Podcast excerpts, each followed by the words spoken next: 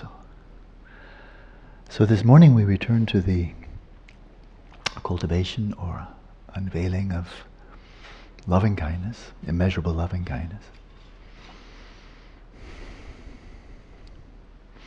As the thought comes up, the very notion of loving kindness, I think it is very helpful to consider that it may be indeed a derivative of something more fundamental, more basic.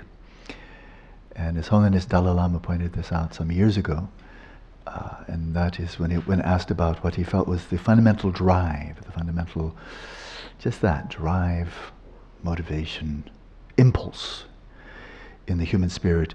He said in Tibetan, tsewa, tsewa, which means, my translation is caring. Remember? Some of you have heard me speak of this before, of caring. It's one of those things that we can't stop doing. We can shift the manner in which we care in tremendously wide array or kind of different ways.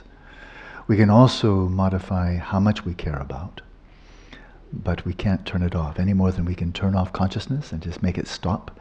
We can't turn off caring. So it seems like these two must be inextricably intertwined because they have this fundamental raw quality. Many processes can start and stop, yeah? But consciousness can't totally stop, and the impulse of caring can't totally stop. So in this regard, there'll be a theme that we'll run through today, in the morning, afternoon, and really weaving them together. The morning more in this mode of the cognitive, the aspiration, the intention, but also the sense of feeling, the affective. This afternoon we'll turn more to the cognitive and the attentional. So then we'll have a complete set, right? And see how these, we have to speak about separately because you can't say everything at once. That would be really most helpful. I think if I could say everything at once, it would probably be, are you ready? Peh! That pretty well wraps it up, you know. Or thusness, suchness, ta-ta-ta. That's my Dharma talk. Have a nice day. You know, that really would be quite sufficient if, you know, we could all understand the implications of that. But until we get to that point, then we have to be futzing around with these words that break everything apart, and then we say, oh, it's a great union when we take that which we've shattered in the first place, like a pot, and we put it back together. We say, it's the great union, you know, something we fragmented in the first place. So... but let's, so here we are, this is the way we have to talk, this is the way concepts work.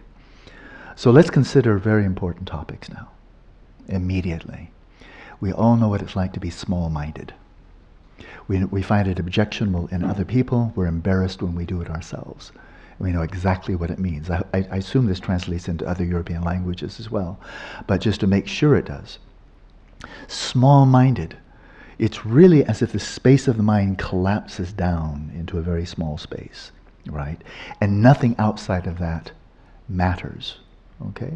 So in modern psychology, many of you are familiar with the term entering into or slipping into a refractory period, right? A refractory period when your mind is maybe ruminating about someone you don't like, who's treated you badly, and you're grinding away, focusing on that person, and compulsively meditating on this person's negative qualities and how you feel about them and how they shouldn't have behaved that way and they really shouldn't be on the planet at all.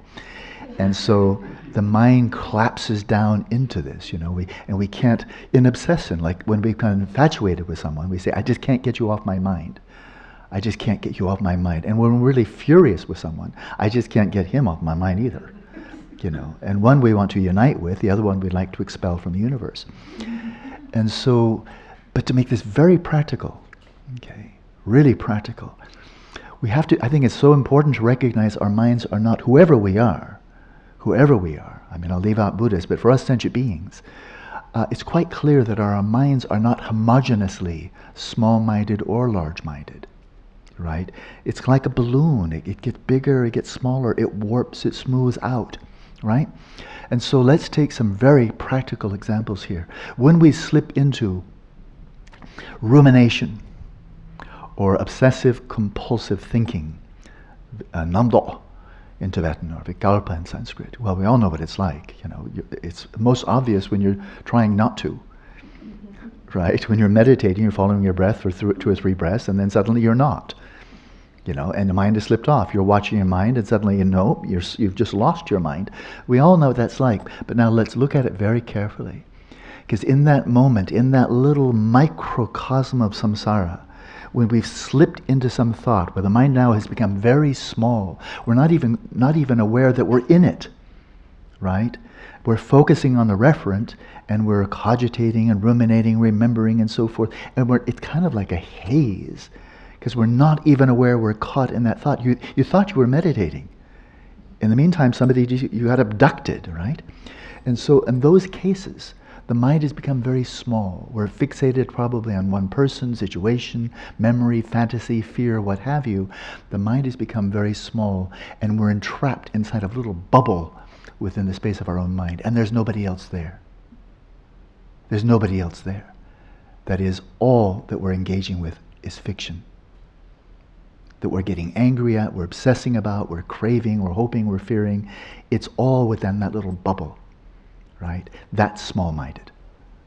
That's small-minded. So meditation, shamatha, just for starters, is an antidote to being small-minded in this way that, you know, we just fall into it how many times? Hundreds probably each day. We just slip into and then snap to, as if we come out of a drunken stupor. Oh yeah, I'm meditating. And then 3-5 seconds later, oh, no, I'm not. You know, in and out, in and out.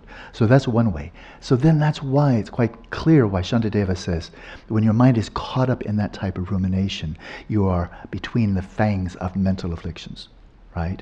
Your whole immune system is down. You're ready to fall into any mental affliction.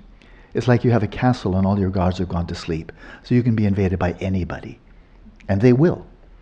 As long as the seeds of mental afflictions are there, they will see when your guard is down, and they will come running in and take over your castle. Oh, and remember, that's where you live. The king on his throne, you've been dethroned. The king has been abducted. Duct tape over the mouth, shut up, guy, get in there. We're taking over now. The mafia have come in. You know? So that's one. That's small-minded. Every time we slip into one of these semi-conscious mind wanderings, this is small-minded. We're caught up in that little kind of bubble, right? Now let's move a little bit larger. Non-lucid dream. Non-lucid dream, same thing, it's just a little bit larger. It's just a wandering thought, writ large, where you're living in a whole environment that's created by your wandering mind, and you're seemingly engaging with all these people and so forth, except you're not, because there's nobody else there. And so this is small-minded.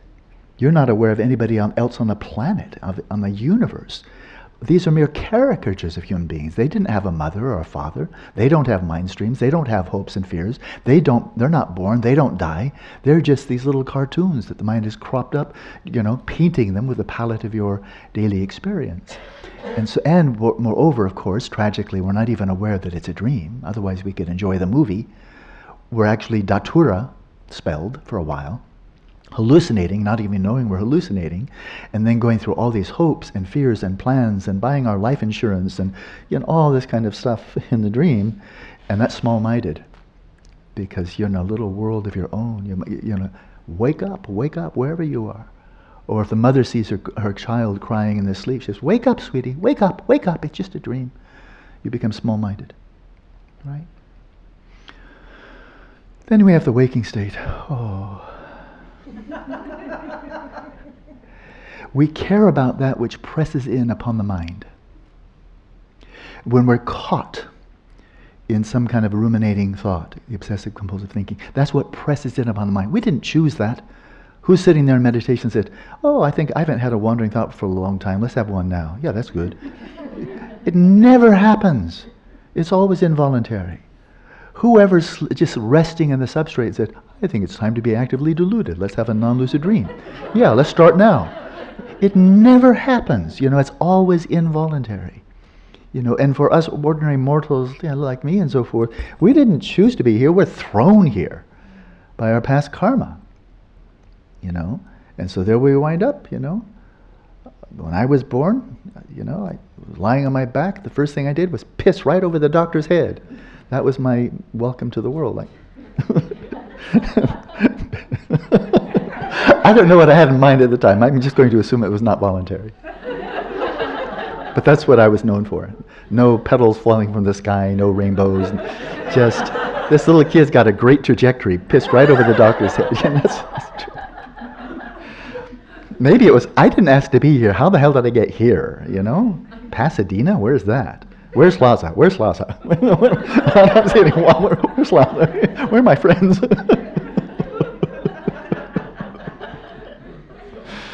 So we get caught in this, and what do we care about in this lifetime?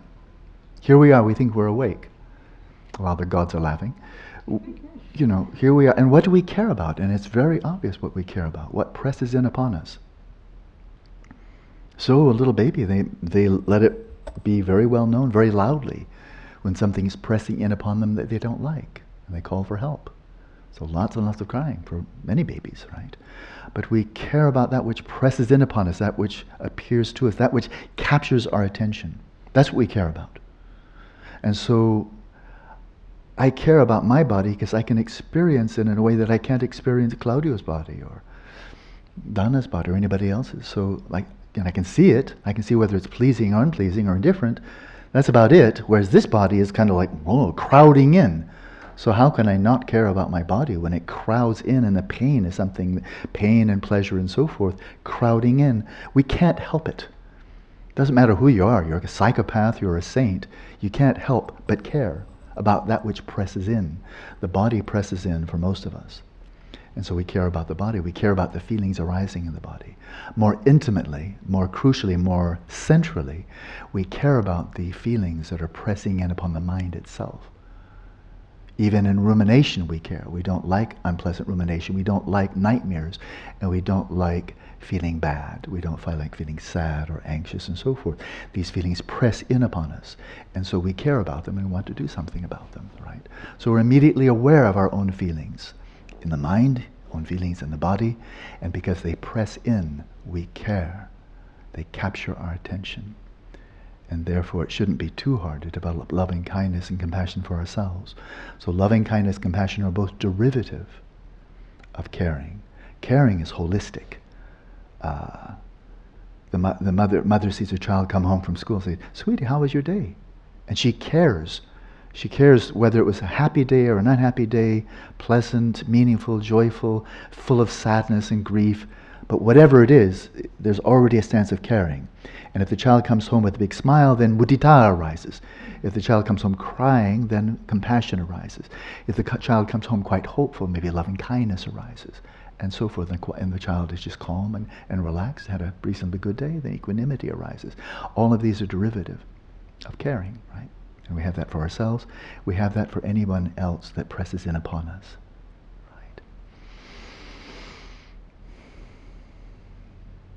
So we're born with that. Mothers are born with, parents generally, but mothers especially, born with a sense of that extension of what they care about, even though they can't see the child's feelings mentally, can't feel the child's pain physically, don't have the nerve endings over the child's body. Nevertheless, that sense of caring extends outwards very, very powerfully. And the fact that you can't experience it directly, kind of like, doesn't matter. Doesn't matter. It couldn't be it. Nothing could be more real than a mother's caring for her child. What's more real than that? Atoms, mountains, galaxies? A mother's care for her child? I think it's as real as it gets, right? And so there it is. That's how far biology takes us, as His Holiness has so often commented, and then starts Dharma. Biology takes us out to our friends, our loved ones, people who have treated us well, people we rely upon, people who protect us, give us security. It goes out that far. And then it stops, or it kind of fades out. And then we have these three spheres, the like, the don't care, and the don't like. We care about all of them, but in different ways. The people who don't like, we want them to, you know, vanish, and so forth. And so Dharma then is about expanding the sphere. First of all, developing it something that has goodness in it, that has integrity, that is caring, that it's wholesome, it's wise, it's intelligent. It has an actual sense of what are the causes of suffering, what are the causes of happiness, and how to alleviate one and cultivate the other. So start with a good base, because you already care. So, you know, get your head straight. And then for your caring for yourself, I mean, just at least get that right. As His Holiness said, if you're going to be selfish, at least be intelligently selfish. You know, so for your own well-being in this very narrow sphere of caring, At least get that one right. Because if we don't get that one right, and then we turn outwards, having gotten this one wrong, thinking, oh, if I just could have more sex or more money or power, if I could just be controlling people more, and then we take that out into the world, caring for other people. I'll teach you how to control other people. I'll teach you how to get wealthy. I'll teach you how to be more admired and respected by others. Then it's kind of like you got crap to start with, and you have crap you're spreading. So then that's not very really loving kindness. That's just extension of delusion, right? So this is why we start with renunciation, authentic motivation. Get it right in one place, at least one place right, right? And then extend that to your loved ones, more casual friends, outwards, outwards, outwards. So that's where Dharma comes in. That's where biology won't do the job. Genetic mutation doesn't do the job. Adaptation for survival and procreation doesn't do the job. It never has. It's making no progress whatsoever. That's where Dharma comes in. Dharma complements biology, picks up where biology drops us off. Biology drops us off in the ocean of samsara. That's it. You get old, you get sick, you get die, and then you're finished. That's what biology did for you. Yeah? You're born, thank you. Now, watch the treadmill go. You're going to get old, you're going to get sick, and die. Congratulations, you mastered biology. Dharma is the only thing that shows freedom. It defines the path to freedom.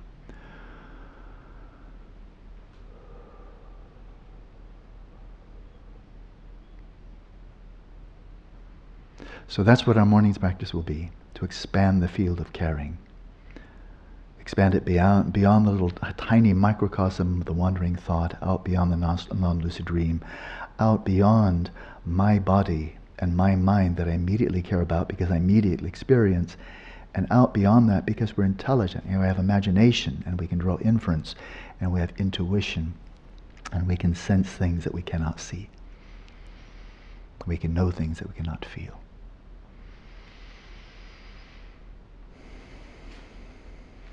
So I'm going to be tying this together with this evening, just with a couple of quotes.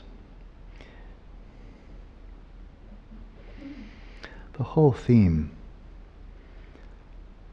of attending within and then seeing the manifestation without, these parallels between what's within and what's out, you know, like that. It's a very ancient theme. And so I just kind of, so when I was watching the television in my mind this morning, this is what came up. The phrase just kind of leapt up and I had to check it out. As above, so below. It's very well known in Western civilization. It's one of the, like, know thyself. It's one of those ancient maxims from Greek civilization. It comes from the emerald tablet of Hermes Trismegistus, a god with three magisterial qualities, extraordinary qualities. And the quote from this ancient text, apparently divine text from a god, was, that which is below corresponds to that which is above, and that which is above corresponds to that which is below, to accomplish the miracle of the one thing, of the one reality. So, but as a modern commentator said, this principle is more often used in the sense of microcosm and macrocosm. The microcosm is oneself, and the macrocosm is the universe, and the macrocosm is as the microcosm, and vice versa. The microcosm is as the macrocosm. Within each lies the other, and through understanding one, usually the microcosm, that which is more accessible, a man or one may understand the other. So understand within, and you may understand without. So this has been a keeper. This has been around for, I don't know, more than 2,000 years easily, probably more like 2,500, maybe longer. When something sticks around that long, it really may have something to it, you know? It may. Well, it's not just in the Greek tradition. It's in the Buddhist tradition, and it's in the Pali Canon, and a very often quoted statement by the Buddha. It is in this fathom-long body, with its perceptions and its mind, that I describe the world, the origin of the world, the cessation of the world, and the way leading to the cessation of the world. That's about as explicitly microcosm and macrocosm as it can get. Understand your own body, mind. Your body with its perception and its mind. Understand this one. By the power of that, you'll understand the large. Remember, man is the measure of all things. We have some recurrent themes coming up, and they cannot be trivial. So as I was reflecting on this, it occurred to me then, the final thing that occurred was that the one book His Holiness has written, and he really did write it. It wasn't simply transcribed, edited, talks that he gave. Was his one book on Buddhism and science. And the title was The Universe in a Single Atom, The Convergence of Science and Spirituality. The Universe in a Single Atom. That's actually a very common theme in Mahayana Buddhism and Vajrayana Buddhism in particular. Okay? So there really do seem to be some deep universal truths here. Know thyself. Know thyself could have some profound cosmic ramifications. So we're just tapping into these little nuggets of gold that survive. Know thyself, as above, so below, man is the measure. These statements like that that hang around for 2,000, 3,000 years, you might want to, prick up your ears. And then when we see them outside of our civilization, because it's only that didn't get that from William Blake. You got it from the Buddhist tradition. So the practice we're about to do is inspired directly by another statement of His Holiness the Buddha. The Buddha, and I'd like to read it now. So I'm going to just sow the seeds. I'd like to talk as little as possible as I can during the meditation, just enough to nudge you a little bit. But here directly from the Buddha, again the Pali Canon. Here, monks, a disciple dwells, pervading one direction with his heart filled with loving kindness. Likewise the second, the third, and the fourth directions. So above, below, and around. He dwells pervading the entire world everywhere, and equally, with his heart filled with loving kindness, abundant, grown great, measureless, free from enmity, and free from distress. From the Digha Nikaya. So that's our practice. That's what we'll do now. Okay? After the we'll go again seamlessly from our devotions to this practice.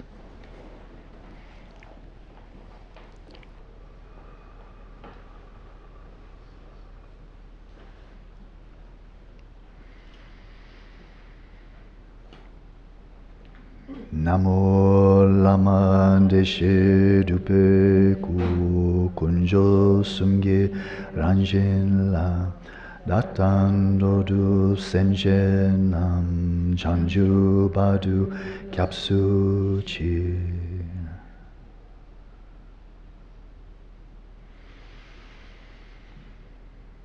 Namo, in the Lama who is the embodiment of the Sugatas, of the nature of the Three Jewels, I, together with the beings of the six realms, take refuge until our enlightenment.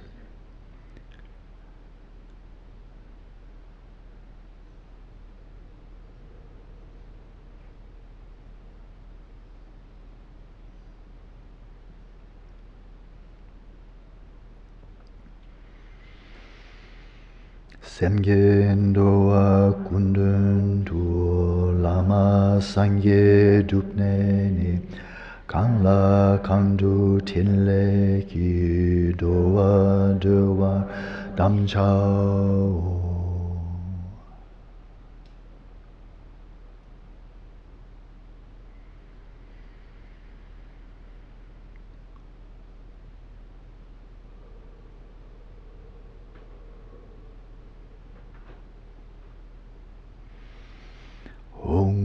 Ogin yuki nupcham sam bema gesa dombola yamsen choki modubne bema june shesuta kodu kando mamber ko keki jesu datupki Jingye lapche sheksu se guru pema siddhi hum.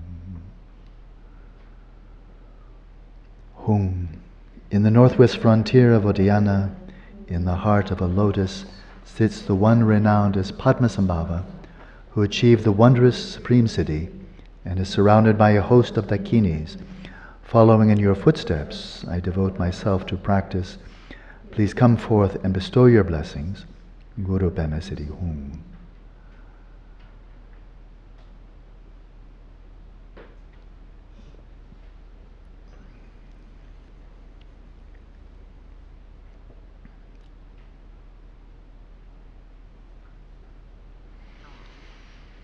Guru Pema Siddhi Hum.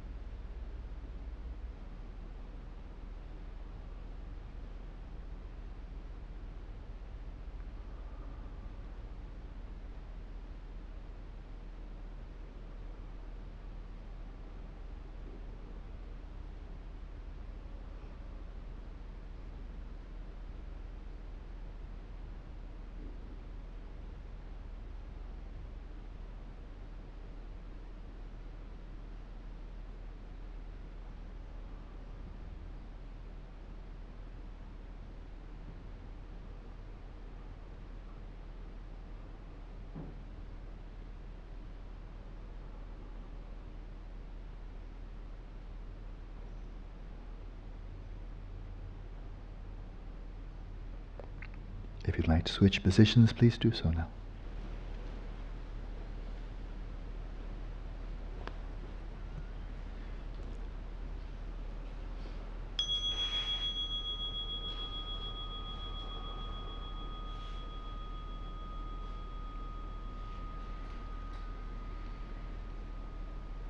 As an expression of loving kindness, a sense of gentleness and of caring for yourself,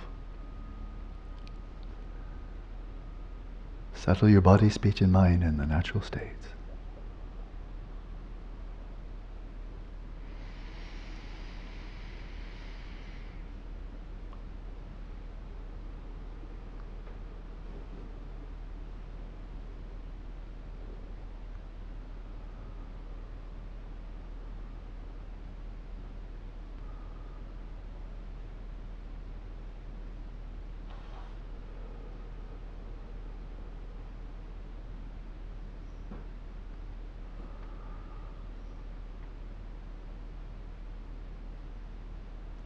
Dissolving into emptiness, into an objectless, open expanse. Every sense of your ordinary body and mind and your own identity, dissolve it without trace into emptiness. Out of emptiness again arise with pure vision, with divine pride.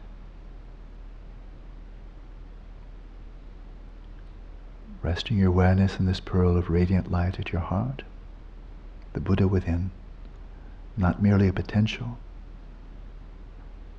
but an actuality, still veiled, hidden, but present. Rest in that light, be that light. Rest your awareness, settle your awareness in its ground.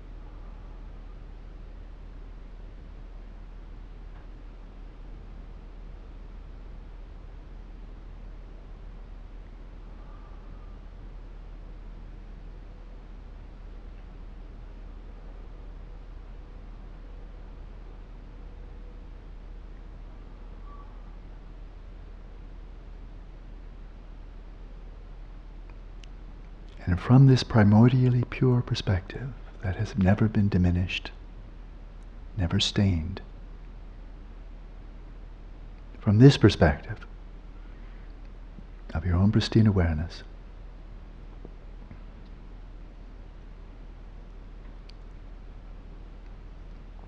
with this primordial impulse of caring rooted in your own Buddha nature, let this light of caring flow forth from your heart. And suffuse your entire being, your body, your mind, every aspect of your presence here with the light of loving kindness as you envision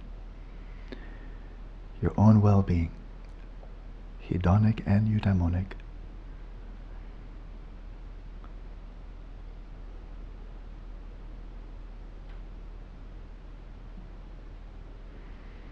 with each out-breath arouse, let loose the aspiration that is already there, that you may be truly well and happy, and to do so find the causes that yield this result.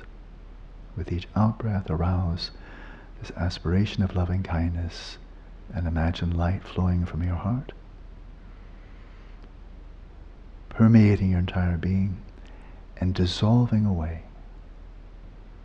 every affliction, every obscuration, every impediment, everything that stands in the way between you and your own perfect fulfillment. May I be truly well and happy.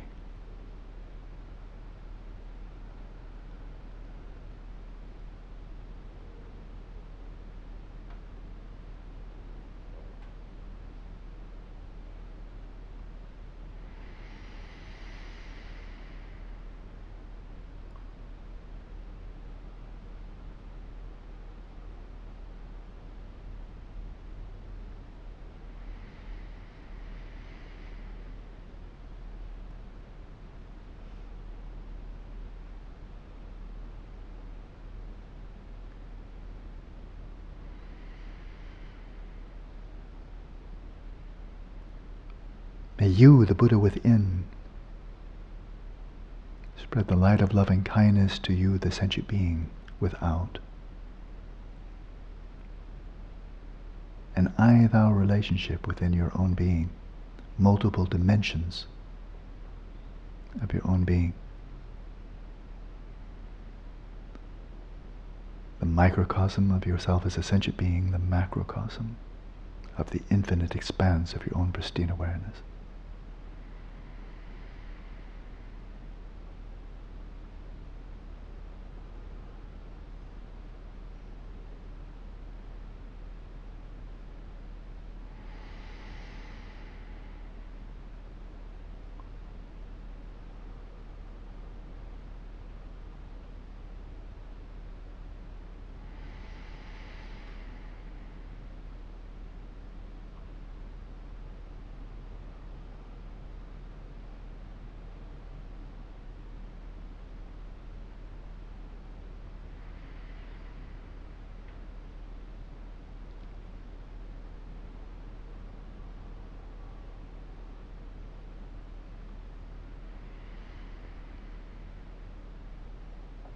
And imagine the purification taking place right now, breath by breath.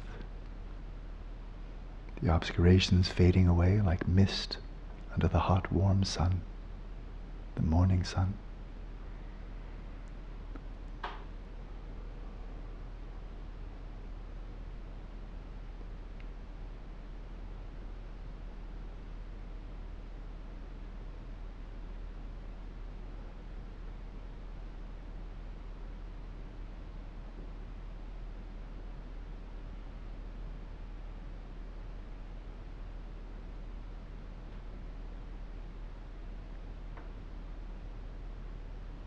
Understanding your pristine awareness by way of your mind. Understanding your mind by way of your pristine awareness.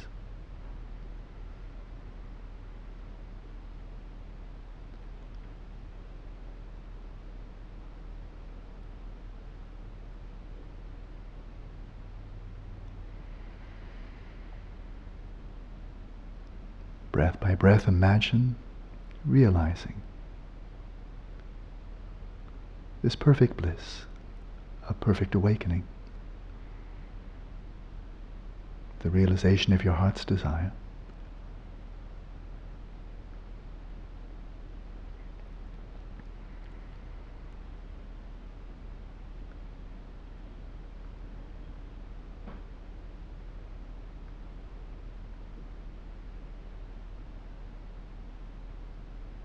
Until you see that this so-called mind with which you are so familiar has never been anything other than a display, an effulgence, a manifestation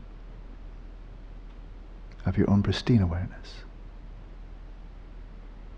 And you are no longer two, but you are one. You are the one thing, the one reality. Fully adopt the sacred identity of being a Buddha. Be whole and be one.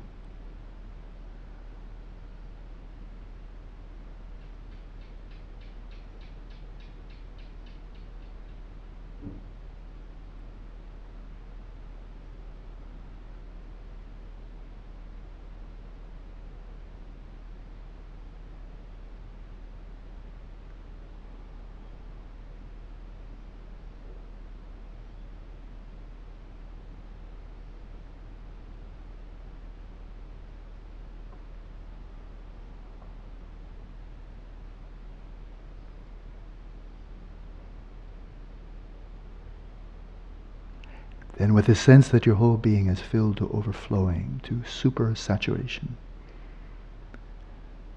with this light of well-being, the light of loving kindness, direct your attention in front of you. Whether you're at home, anywhere around the world, or whether you're here in this room, in Araluen, attend to those who are nearest to you, human and otherwise, in front of you. And embrace them in this field, embrace them in your light, with every out-breath, sending forth a light of loving kindness, the aspiration, may you like myself.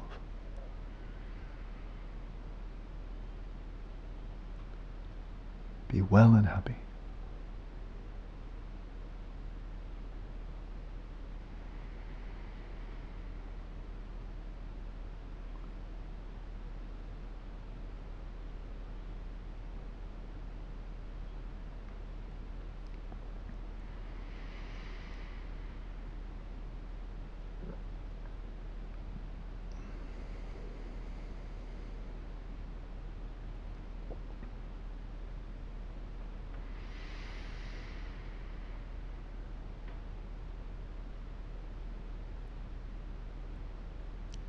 As this light strikes them, embraces them, suffuses them, imagine here and now,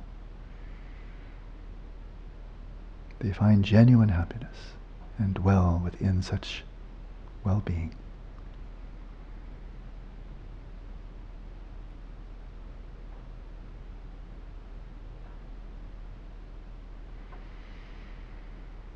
Direct your attention to your right, to those closest to you, to your right. Practice in the same way with every out-breath.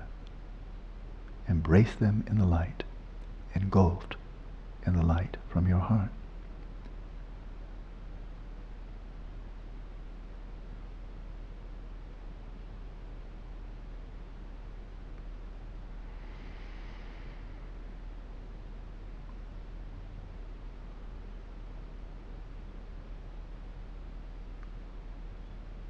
Direct your awareness behind you, to those who are nearest.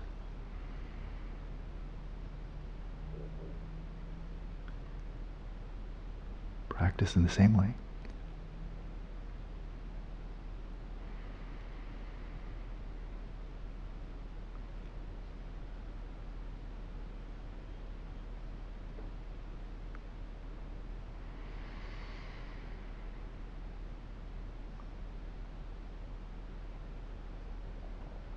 Direct the light of your awareness to your left, to those who are nearest.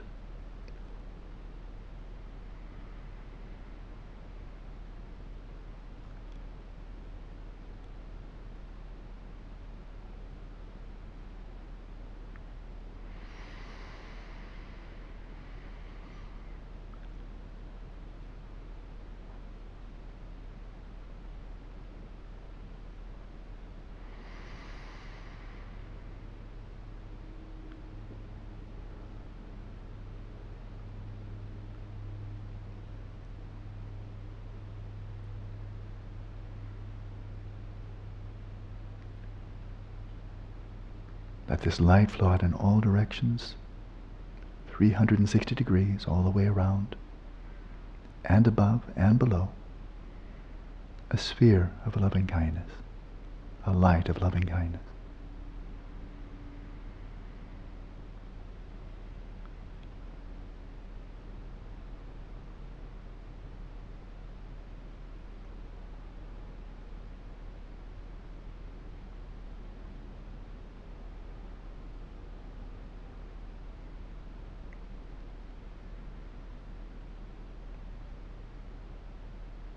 And rather than the world pressing in upon us and demanding our attention, offer your attention voluntarily.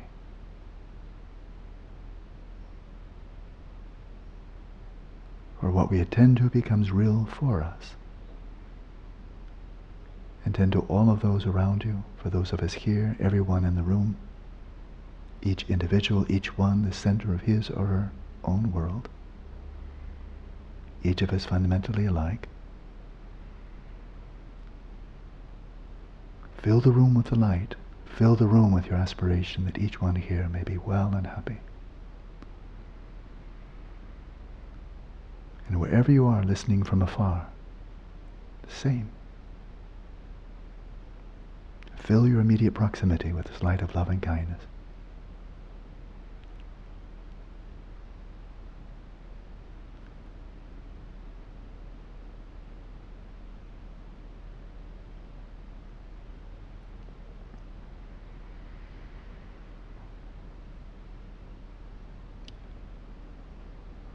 Rather than having your attention taken from you, offer your attention, your greatest gift.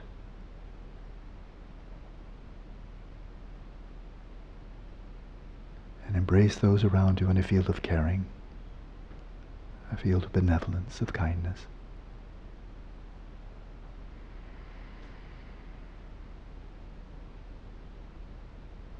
And imagine each one finding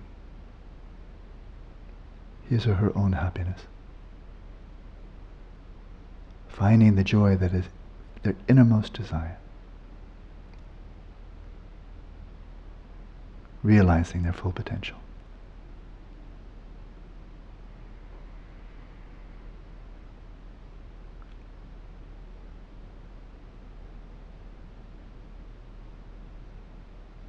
Now expand with every out-breath at your own pace.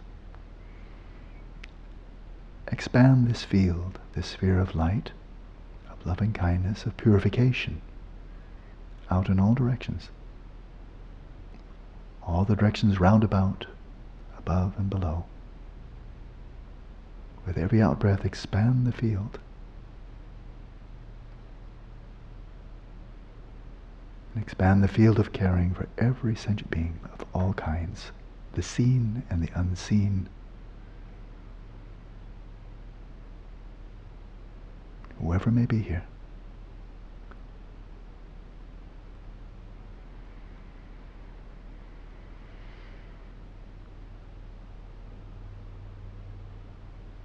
Let your heart expand, the field of caring expand in all directions, illuminated by an inexhaustible source, so there's no possibility of becoming drained or exhausted. Not from this source.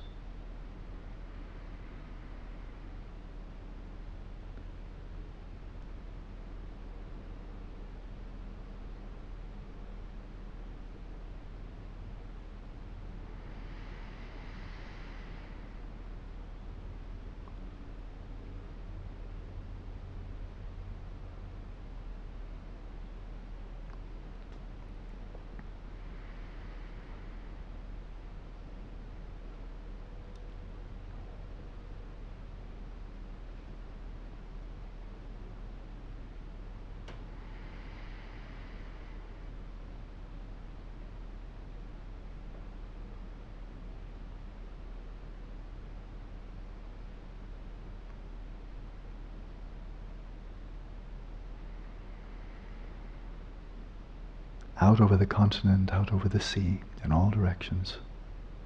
The creatures, for the creatures above the land, on the land, beneath the land and in the sea. Wish each one well.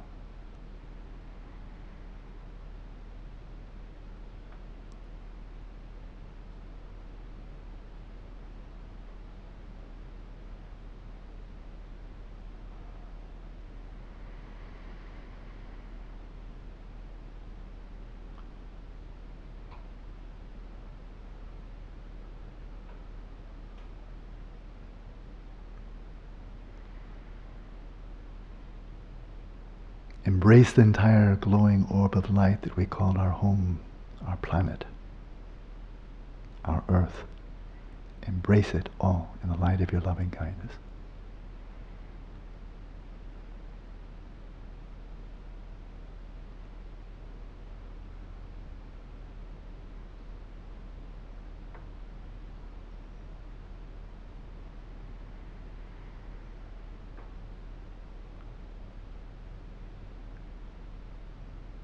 And your awareness has no limits of its own. They're only fabricated by the conceptual mind.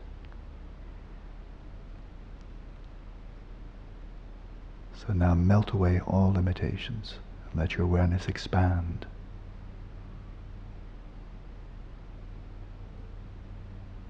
Outwards throughout the solar system, wherever there may be sentient beings, visible or invisible. May each one be well and happy.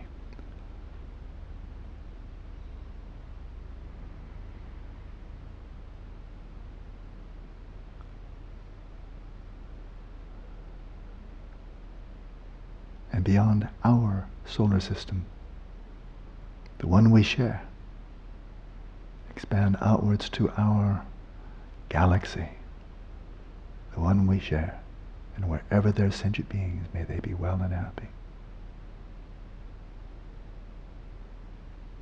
With no barriers, no limitations.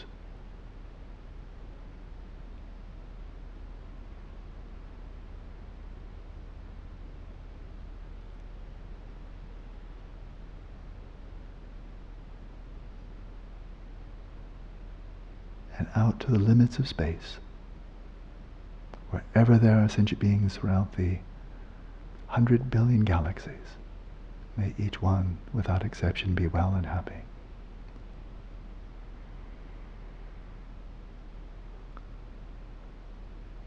Fill the limited expanse, the limitless expanse of your awareness with this light of loving kindness.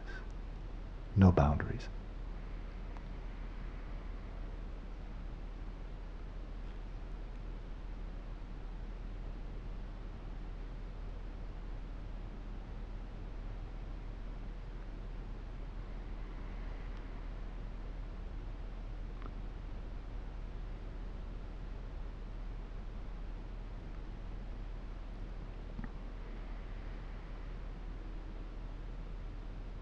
Release all appearances, all objects and aspirations.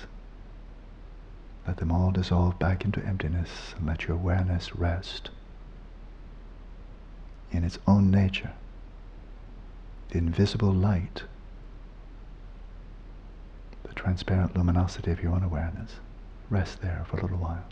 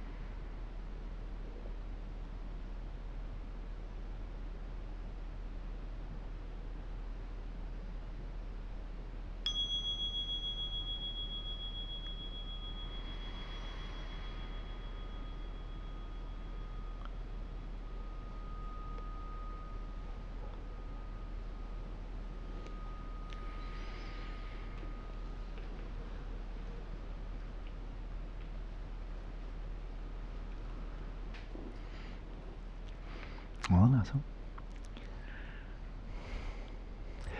there's a principle in, you have no idea what I'm about to say. It just really kind of, it really strikes me. You don't know where I'm going. Not that you should, not that it's even meaningful, but here it is. There's a principle that stood up extremely well in modern physics, and that is that neither matter nor energy nor even information, I've been checking up on that. It's a very elusive topic in modern physics, very, very elusive. But the principle that has withstood the most intense analysis thus far is that in the entire universe, nothing, not matter or energy or even information, can travel faster than the speed of light. Faster than the speed of light. It's kind of like invariable. In all relative frameworks, whether you're traveling fast, you're traveling slow, from your perspective, nothing can ever travel faster than the speed of light. Even if you're traveling in the speed of light, and you shoot something in the direction that you've come from, it's still traveling at the speed of light, not twice. That's non-relativistic physics in terms of not relative to the mind. Because this is envisioning a universe in which the mind doesn't exist, which is a fictitious universe, because the only universe we know is one in which the mind does exist. It's such a joke. This is a universe in which consciousness plays no role and isn't even to be found, cannot be measured, and can't even be defined. It's a novel with no basis in reality, because there is no such universe. And that should be manifestly obvious. What could be more obvious than? Everything we know about the universe is by way of our minds and consciousness. And then to envision the universe as if we're not in it, like, who do you think you are, God? That you're standing outside and looking at this creation that you created with no consciousness in it? And why would you do that? It was such a bizarre notion. So I think we really must be moving into another phase of physics, ontologically relativistic physics, where we just face the music. Come on. The mind does exist, consciousness has a role, but as long as we disempower it, as we have thus far, especially over the last 100 years, I mean radically disempower, to the point of extinction, then we will not know the role of the mind in nature, except for the tiniest fraction. Empower the mind. You might start with shamatha. Just in that first yoga, that single pointed yoga, just achieve that with some insight into emptiness, some glimmering of your own Buddha nature, with just that first out of 4 yogas. Then you out of that arises spontaneously an array of modes of extrasensory perception, munshi, and paranormal abilities, zuntu. And this is known to kind of like all the contemplative traditions that have developed samadhi. Hinduism, Taoism, Buddhism, they all knew about it. And we're in this ethnocentric cocoon. I was just listening to these incredible teachings, Yonten Rinpoche. And unlike me, he's so gentle. He gave a criticism of science. Morgan, you're going to love this. He gave a criticism of science. He said, you know, the scientists think their vision of reality is the only one. That was his criticism. That was it. That was like, psah! I've just demolished you. You are now toast. Your cinders, your ashes. I've annihilated your position. He did it with. That's all it took. I go ranting and raving and write one book after another and dog shit and bullshit and this and that. And he just does it with a grin. I think I like his way better. But I'm not sure how many people get the message. So maybe I'll write another book.